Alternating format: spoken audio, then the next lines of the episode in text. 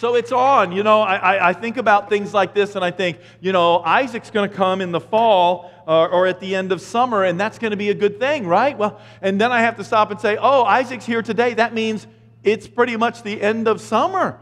It's like, good grief. It's like, come on. Um, I was talking, listening to some teachers talk back and forth in, before the first service. And they're like, so when do your kids start? Another one, well, when does your kids start? And the one said he starts this coming week like two and a half weeks ahead of like Madison County or something. It's like, man, it is here. It is on us, and we are running.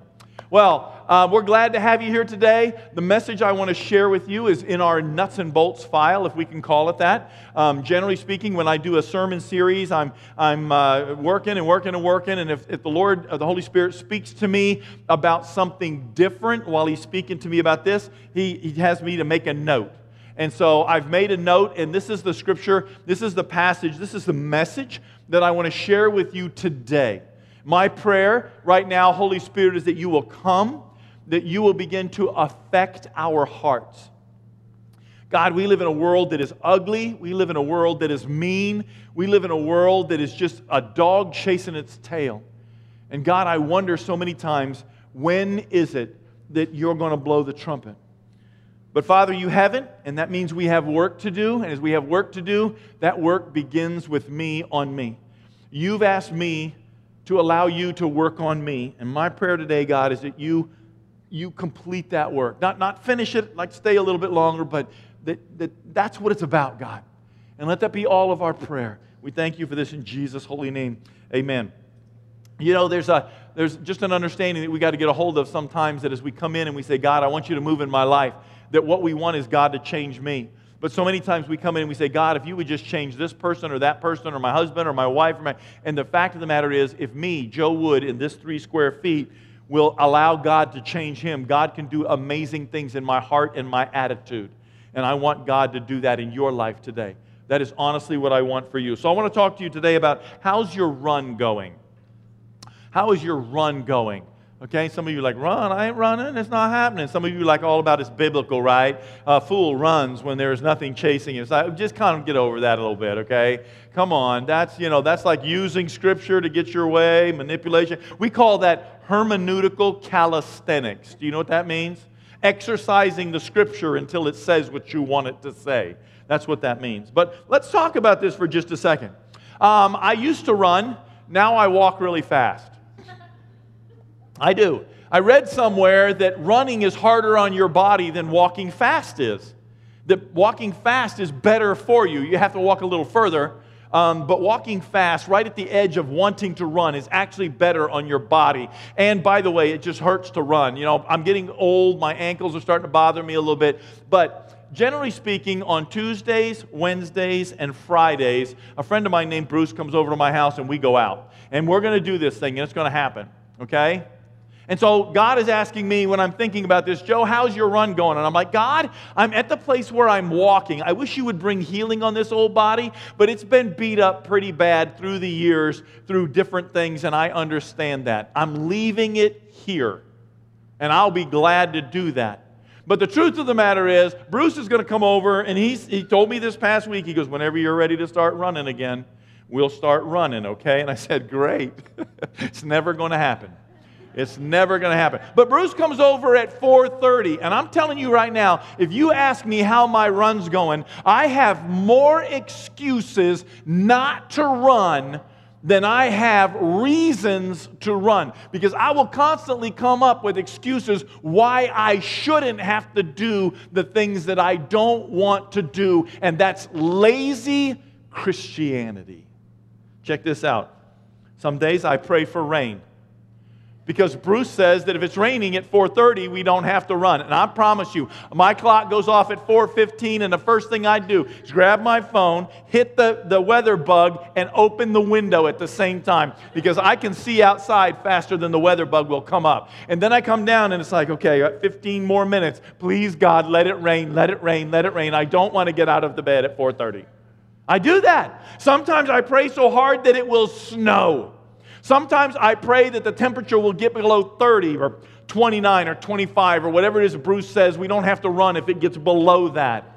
And then the one time he made me run and it was like nine degrees outside. And it's like, Bruce, it's nine degrees. That hurt. He said, Yeah, but it was a good kind of hurt, right? No. no, Bruce.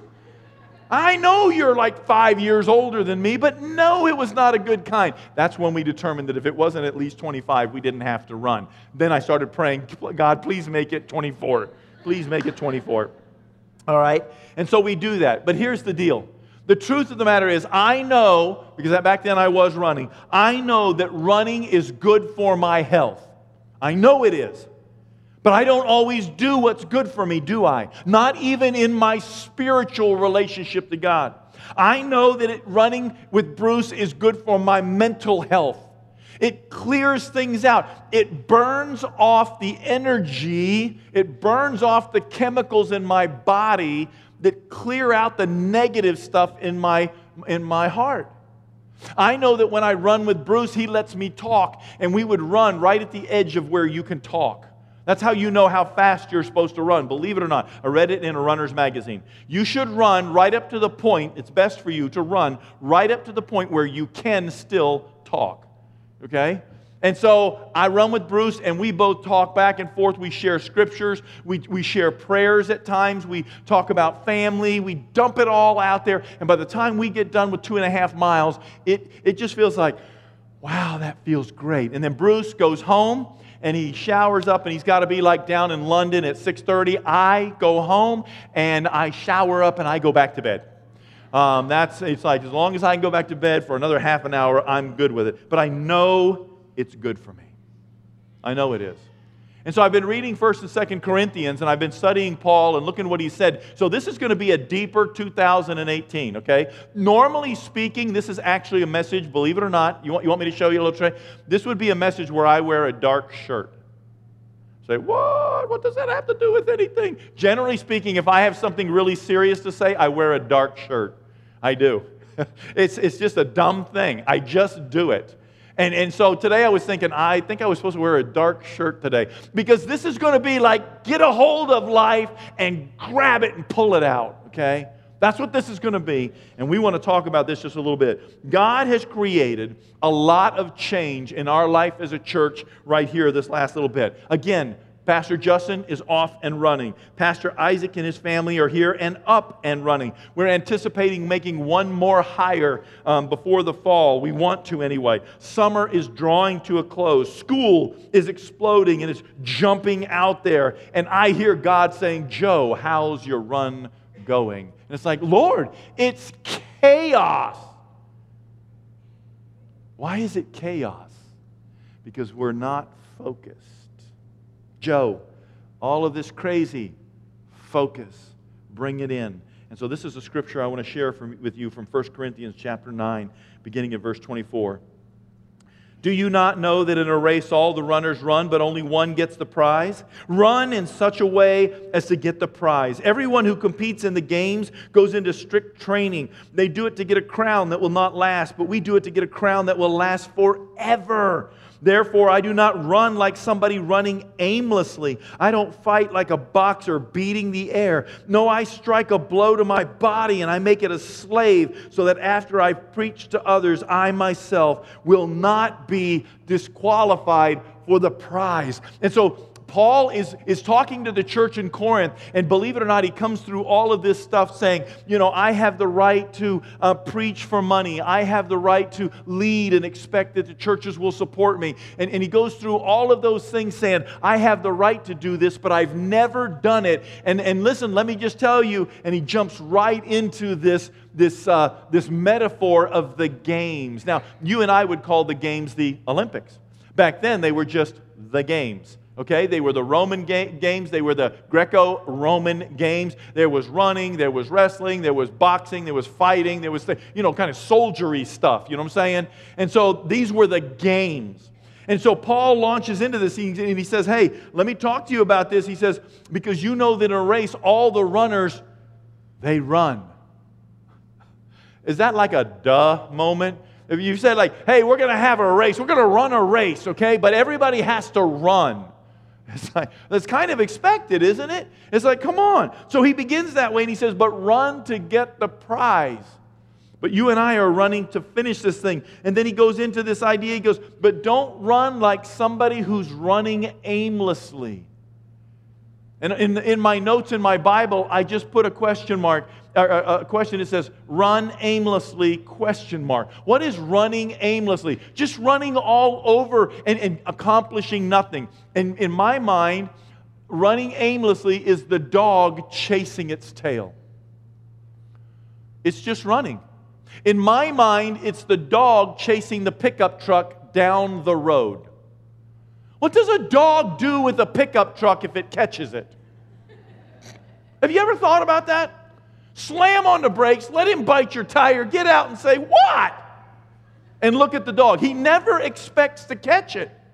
He's going to run aimlessly. He wants to chase it. And Paul says, Don't run to chase and do things aimlessly. He says, Run to win. Does that describe your relationship to God? He said, Don't be like boxing the air. Now, when you think about this, don't think about shadow boxing because when you go through this motion over and over again, whether it's a pugilism or whether it's martial arts, I just wanted to use a word that some of you probably wouldn't know, so I threw that out there to sound smart, okay? It means fisticuffs. I mean, fisticuffs, that's a really old term for like, let's fight. Like, come on, you know, let's, let's do this thing.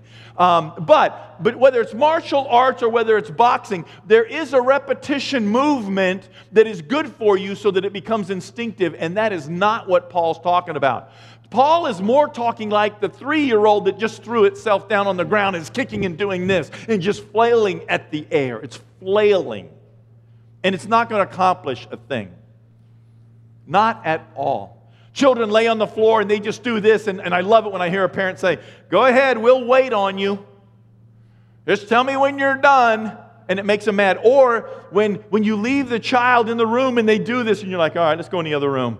And then the child gets up and runs into that room and throws itself down and starts all over again. It's like it only works if you're watching, right? But it's like beating the air and accomplishing nothing. And some of you, and there's times in my life when I feel like, God, I feel like I'm beating the air and accomplishing nothing. And what Paul is talking about is let's don't be lazy Christians. Let's don't be that. You ever thought about what that means to be a lazy Christian? And I'm not here to beat you up over the head. I want to I want to challenge you. You know, every morning before I go into first service, the prayer team will grab a hold of me and say, Pastor Joe, um, we want to pray for you. So we want to pray for you. I say, okay, pray for me. And they put their hands on me and they pray for me. And this morning, this morning, um, somebody asked me, they said, So, what are, we, what are we praying about? What's the message today? I said, We're going to talk about lazy Christianity. They're like, Oh, Lord, please don't let Pastor Joe be real offensive to people and don't let them get offended. And it's like, Oh my goodness, my reputation precedes me. Holy cow, what's going on here? So I'm like, okay, I get it. I, listen, I honestly don't want to offend you, but I want to put something out there that you have to wrestle with. I, I don't want you to say, oh, that tastes good, that tastes good, that tastes. I want you to say, ah, why do I have to eat this? Because it's in the Word of God. That's what I want the answer to be. So, Paul is talking about lazy Christianity. He's talking about being lazy in our call with Christ and our call to the mission of this world. He's talking about not spending time with God on a regular basis. He's talking about not taking the time to make your Bible knowledge important. He's talking about letting the pastor do all the work that you're supposed to do, but he only does it 30 minutes, 35 minutes on one day. Where's the hunger in your life to spend time in the Word of God on a regular basis? He's talking about not serving, not attending, or just being hit or miss. But I want to talk about your time in the Word. Listen, you can, you can apply this lazy Christianity if you just apply the word lazy to any area of your life. How's your run going in your marriage? Are you being lazy about it? How is your run going at work? Are you a lazy employee? How is your run going at college? Are you getting the most out of that experience, or are you just hoping to drift through and they throw you out with a diploma? Are you putting the energy into it? How is that? And then, of course, Paul is speaking as how's it going with you and Jesus? Look at this. It says, uh, I, I came across this quote. It says, In a fresh study, it's a Lifeway quote, okay? In a fresh study of Bible engagement released yesterday, that was in 2013, Lifeway Research surveyed more than 2,900 Protestant churchgoers and found that while 90% desire to please and honor Jesus in all I do, only 19% personally read the Bible every day. Man, I just don't have time. Listen, I'm the pastor, and I get up and it's like, God, help me be refreshed. Um, I want this day to be yours. Lord, I got to get to Purdy's because there's somebody there that I need to meet with, and we're going to talk about their life. Or I get up and I'm like, Lord, we're going to move forward. And, and I don't start the beginning of my day. I wait till I get to church. And then I just don't have, this like, nobody bother me. I just want to be with you. So I get to spend time with God in the Word, but it should be at the beginning, in my personal opinion. And this isn't a message about if you don't start your day with God, you're going to burn and go to hell. This is not that, okay? I'm just saying, is he that much of a priority? Or do I let church work supersede my relationship to him? Because I'm a lazy Christian. See? R.C. Sproul says, Here then is the real problem of our negligence in being in the Word. We fail in our duty to study God's Word, not so much because it's difficult to understand, no, not because it's dull and boring, but because it's work. Our problem is not a lack of intelligence or a lack of passion, either one. Our problem, R.C. Sproul, is that we're lazy. We just don't do it. Like my time with Bruce, I would rather roll over, even though I know that being out on the blacktop with Bruce is good for my soul, good for my health, and good for my emotional well being. I still would rather not do it. Just like getting up and getting into the Word is going to cramp your sleeping style, and just like it's going to cramp your day a little tiny bit, there is something about starting your day in the presence of God that gives you the strength to to meet the enemy. There's nothing worse in my life when all of a sudden I realize I haven't spent time with God and I am facing an enemy, and then I run back. So instead of just engaging the battle, and I know I can, but I run back and I say, God, before I go back into this, I need to be with you. And then I go back and face it. And it's a real thing. The Japanese have a technique for overcoming laziness. It's a really cool thing. I read all up on it. It was awesome. It's called Kaizen. That's what it's called Kaizen. Overcoming laziness 60 seconds at a time. They have a plan. Take 60 seconds of your day. You decide 10 o'clock in the morning when the, when the clock strikes right at 10 o'clock, boom, you've got 60 seconds to work on whatever it is you hate to work on. And you only can work on it for 60 seconds. I used to hate math. So it's suggesting to me that I should take a math problem and only work on it for 60 seconds. At the end of 60 seconds, whether I've solved it or not, put it down and go to work. The premise is that if you do this enough time, pretty soon you're, you're going to work 60 seconds, two minutes, three minutes, four minutes, five minutes, and you're going to find that instead of being lazy about whatever this work is, you're starting to like it. And it's going to change your life. It's called Kaizen. Look it up, it's just absolutely cute. The Bible has an amazing plan for overcoming laziness. It really does. It's in the New Testament and everything. Paul told the church in Thessalonica that there is a manner in which you can actually help people overcome laziness. And I think we can apply it to our spiritual lives. This is what Paul says.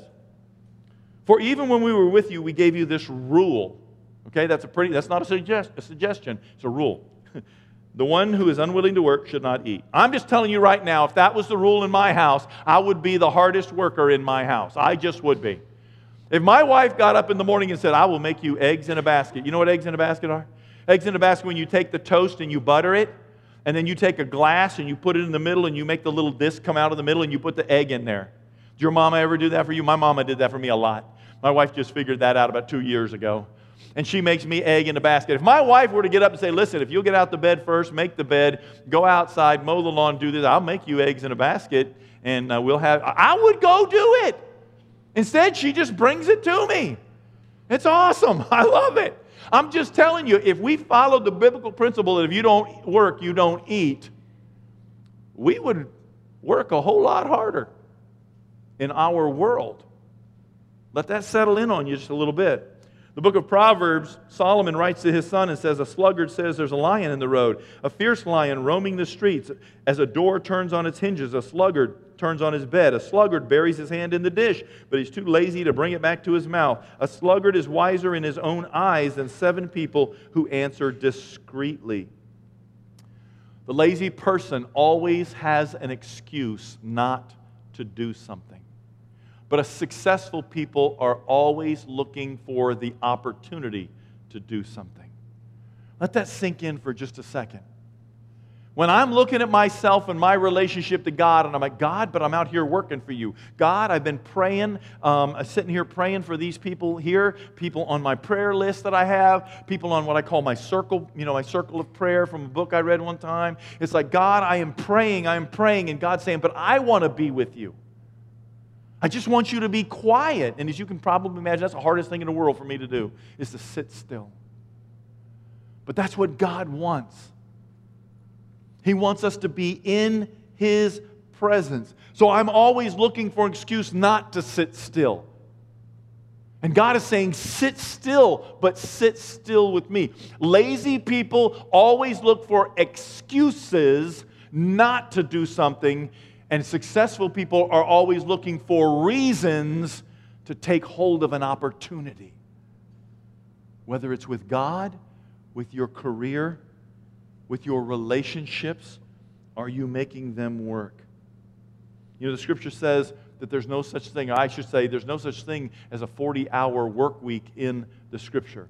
Because the scripture says, six days will you work and on the seventh it shall be a Sabbath rest to you. Rest to you. They expect you to work six. God put it in there. Work six days in a row and rest only one day. And, and man, I just thinking about that. It's like, oh man, that wore, that's wearing me out. That's making me tired saying it in the sermon. It's like I want a whole weekend. God, when will people water ski? When will we ride our motorcycles? God, when will we do these things? But it's there. When I say lazy, what do you immediately think of? Am I too far into this message to say, what does lazy mean to you? No, lazy's that guy standing on the street corner with a sign. He won't work for food. We know that. You know, is that, is that lazy to you?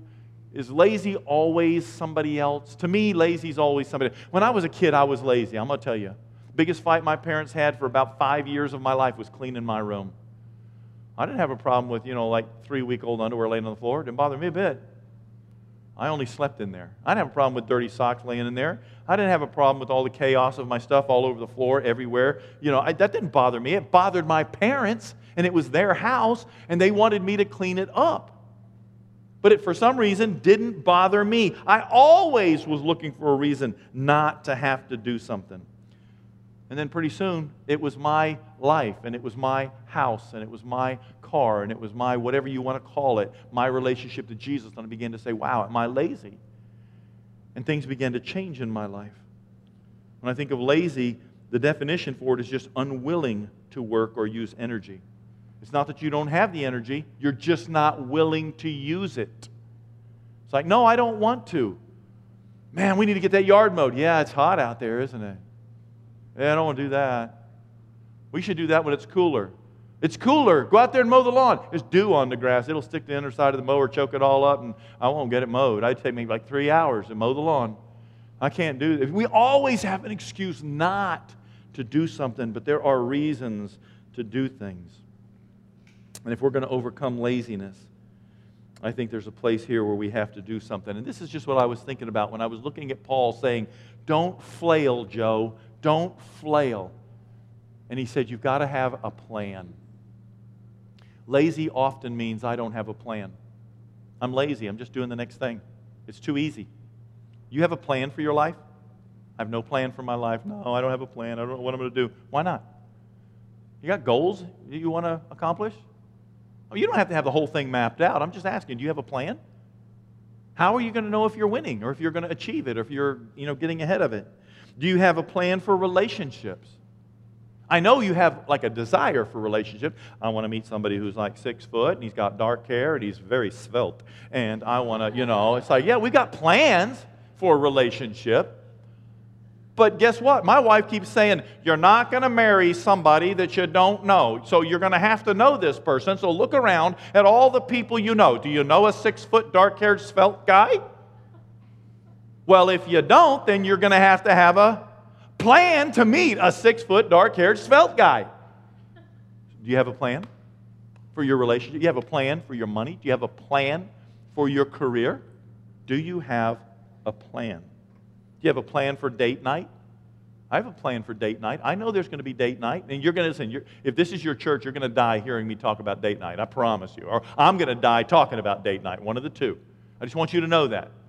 Date night is that important to relationships. I believe that. I don't always know what's going to happen on date night, but I know when date night is. And I know I'm, who I'm going on date night with, and I've, I've got that planned out, and I can anticipate that, but we can work together at the where.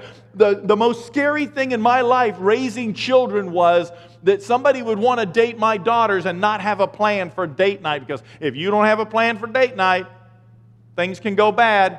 Because the Bible says, where there is no plan, no revelation, the people perish and cast off restraint. So I just was always nervous for my children. It's like, hey, what's your plan? Hey, we're going to go out tonight. Where are you going? I'm just going out with the guys. What are you going to do? I don't know. No, you are definitely not going out. It's like, tell those boys to come in the house and you can like do what you want here, but uh-uh. I was worried in my own life and my children about flailing. Lazy can mean I don't want a plan. It really can It can mean I do not want a plan. You know, Jesus said, sufficient to the day is the evil thereof. He says, take no thought. I've got to do this in King James for you, okay? Take no thought for the morrow. Sufficient to the day is the evil thereof. What that means is, don't worry about tomorrow. You just, you just do today. You just do you right now. Don't worry about tomorrow. But it doesn't say don't plan, it says don't worry about tomorrow. Don't, don't let your worries carry into the next day before you get to the next day. But it does not say don't plan for the next. God planned.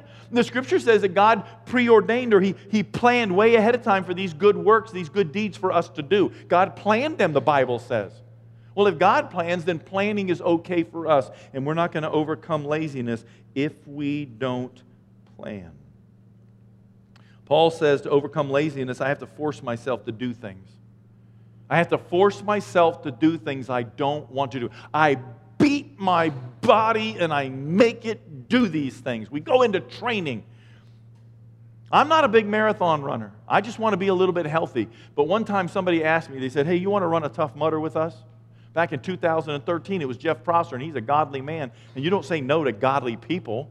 No, I don't want to run with you. That's dumb. The Bible says a fool runs when nobody is chasing him, right? I mean, you keep, you keep posting that online, you know, Proverbs 28 or 29 or whatever. A fool runs when there's nobody chasing him. But anyway, I said, yeah, I'll do that. So, like, three, four months ahead of time, I began to run. I wanted to be able to do this thing. 11 and a half mile, 24 obstacles we had to give, get over. It was up in um, Ohio. It was April. It was cold. It was muddy. It was nasty. It was gross. It was everything you hoped for. And so you, we went up there and we did this thing and climbed walls and jumped off 20 foot things into freezing water of ice and, and all that kind of nasty stuff. And, and it was absolutely great. It was amazing. And then at the very end, all I wanted was a t shirt that said, I ran a Tough Mudder. I would have paid a 100 bucks for it and skipped it if I could have. I really would have. But the point is, you have to go through the electric um, wiry thing in order to get the t shirt, and it's literally 10,000 volts.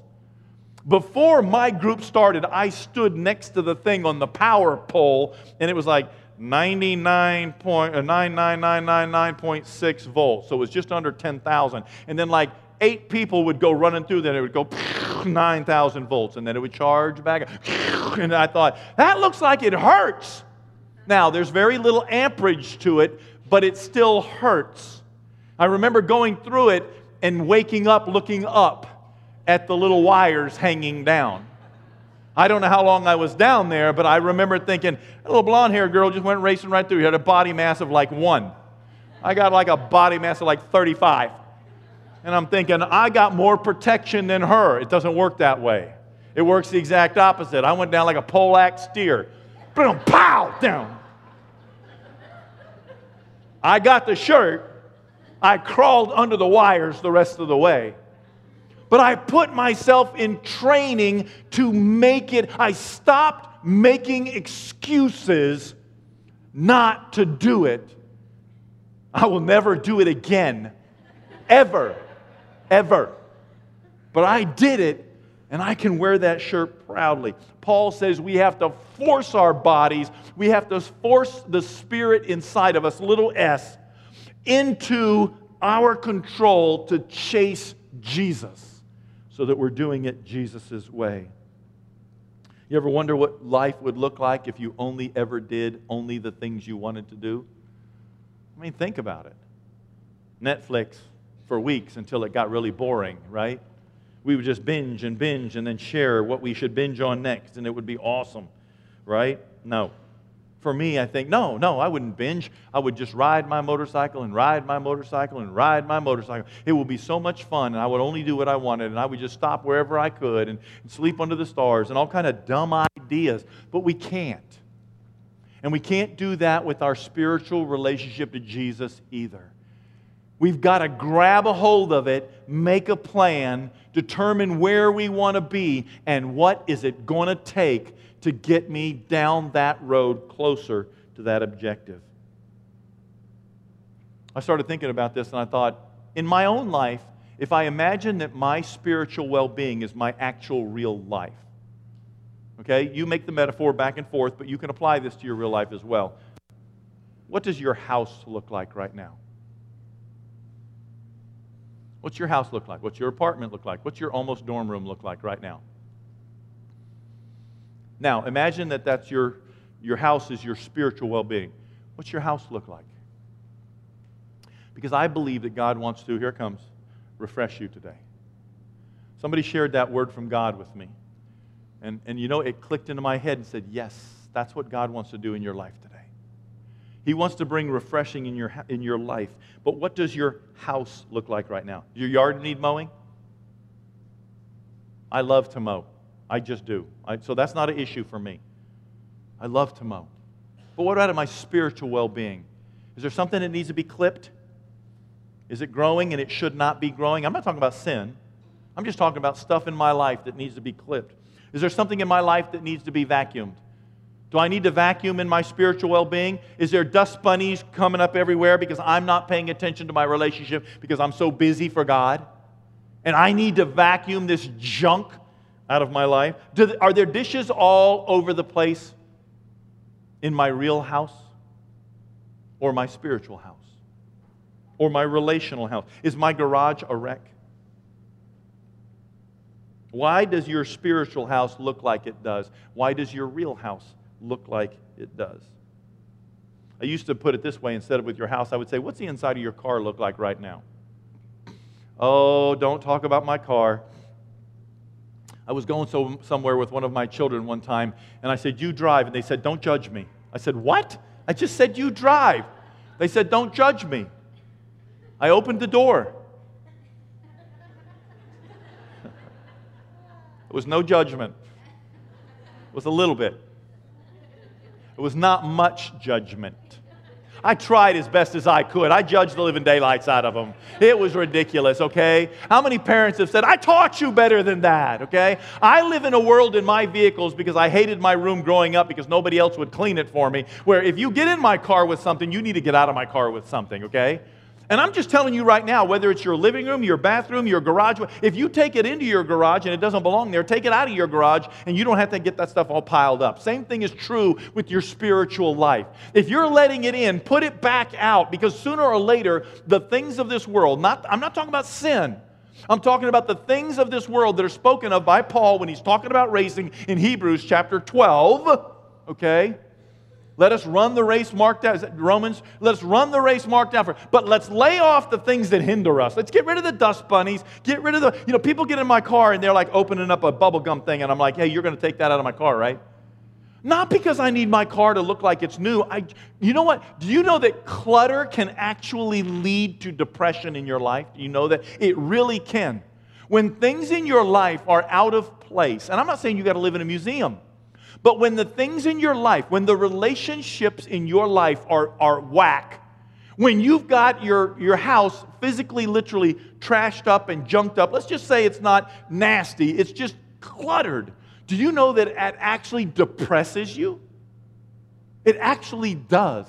And there's something about cleaning it up and putting it away on a regular basis that helps keep it there that is really, really, really good for you. Do you ever see that, that Facebook thing about that, that uh, drill sergeant that said, Get up and make your bed? If you don't accomplish anything today, get up and make your bed because you will go through life with a more positive um, outlook that day because you accomplished something immediately. Make your bed. It's like that. It really is. Just because you don't want to do it doesn't mean it's not important to you. And I want to encourage you in that. If you bring it in, bring it out is a good way to continue to keep things away. Last one here is we have a responsibility for our own growth. You understand you have a responsibility for your own growth? You do. Your pastor is not responsible for your growth. Your D group leader is not responsible for your growth. You are responsible for your growth. Are you hungry for Jesus? I mean, seriously, are you hungry for Jesus? You will find him in the Word. You will find the Holy Spirit alive, living, and active in the Word. You will. He will begin to do things in your life, and you'll be like, oh man, it's boring. I know this story. I've, man, I've been preaching the same stories for 25 years. There's only so many of them between the pages. I get that. But it's like a rabbi said to me one time when I was in Columbus. He said, We go through all of these routines. And I said, Well, where's the spirituality in this? It just feels like it could be routine. He said, It is, but I can tell you this when we're going through these routines, we are in the best place possible to hear from God. And that's how it is with spending time with God on a daily basis. It may feel boring to you but you are in the best place possible to actually hear and have God jump off the page and come alive to you. And sometimes our prayer has more to do with God, I want to want to be hungry. And it's okay to say that to God. It really is. God, I don't understand it, but I want to want to be hungry to do things your way. Paul told Timothy, Do your best to present yourself to God as one approved, a worker who does not need to be ashamed and who correctly handles the word of truth. Again, in the King James, where I got saved, study to show yourself approved. A workman who does not need to be ashamed, but who rightly handles the word of God. See, it's on you. We're here together because I want to share a word with you. We're not here to get a Bible college degree. We're not here because this is seminary. We're supposed to be here because God has given a vision to a leader and He wants to open up the Word, make it real to you so you can grab a hold of it and you can leave here saying, God spoke to my heart today and said, whatever that is. I believe that. You know, when Jesus was on the Sermon on the Mount, um, that, that great big giant kind of cornerstone of our theology, he said, I want you to pray. I want you to fast. I want you to give. I want you to love. And these are the things that we learn how to do in circumstances in the Word of God. But we learn that list that I just shared with you by reading the Sermon in the Mount in the Bible. Now, you can read it on your cell phone. You can read it on your iPad. You can read it off the wall. You can you just, you know, set your your iTunes to readmethebible.com or whatever that is. But they got this really crazy thing that you can do too, and, and it's about that thick. And you can lay that baby down on the kitchen table and you can actually open this leather thing like that. And you look down and you know what it says? Holy Bible. Only it doesn't say it. It's written there. It doesn't say it.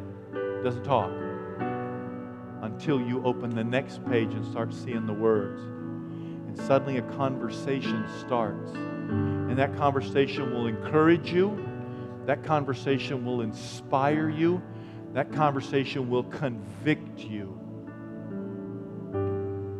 But it's only because the person of that conversation loves you. And wants to be in a relationship with you that is healthy and good. Want to overcome lazy? Make a plan and set goals. You want to overcome lazy? Commit to making the sacrifice to whatever it is that you said you want to achieve. Stop making excuses. Set goals and make sacrifices instead. You want to overcome lazy? If need be, sell it all and start over again. There's nothing wrong with that.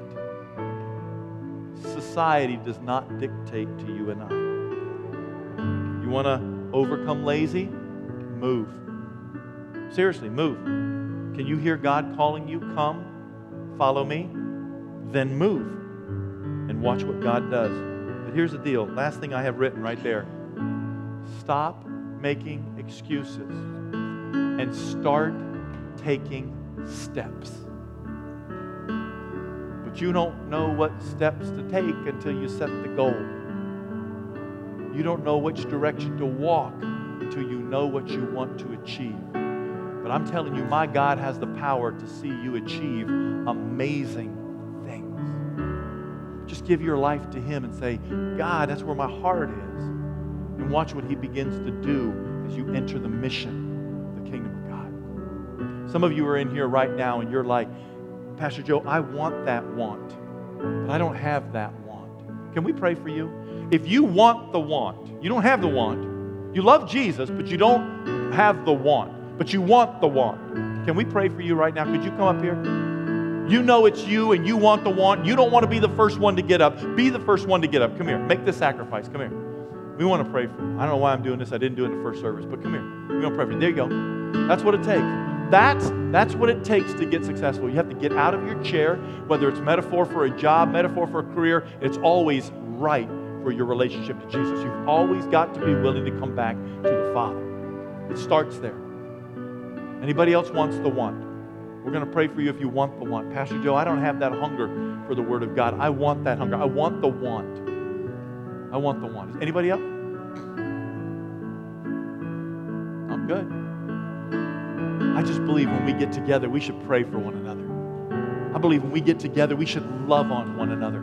I believe when we get together, we should inspire, encourage, and challenge one another to see God do incredible things in our lives. But we should make the sacrifice because Jesus already did. Let's come to our feet, and as you're coming to your feet, just, just think about this. If there is something else going in your life, in your heart, in your mind right now, and you're like, wow, you're not saying this, but this is ringing in my head, we want to pray for you. Can we do that? Can we pray for you? You come up here and say, I want you to pray this, or I don't want to tell you, just pray for me. We want to bring the kingdom of God to bear on you because the Word of God says, pray for all the saints on all kinds of occasions with all kinds of prayers and supplications because we believe in the power of God Almighty through the heart and the voice and the spirit inside believers.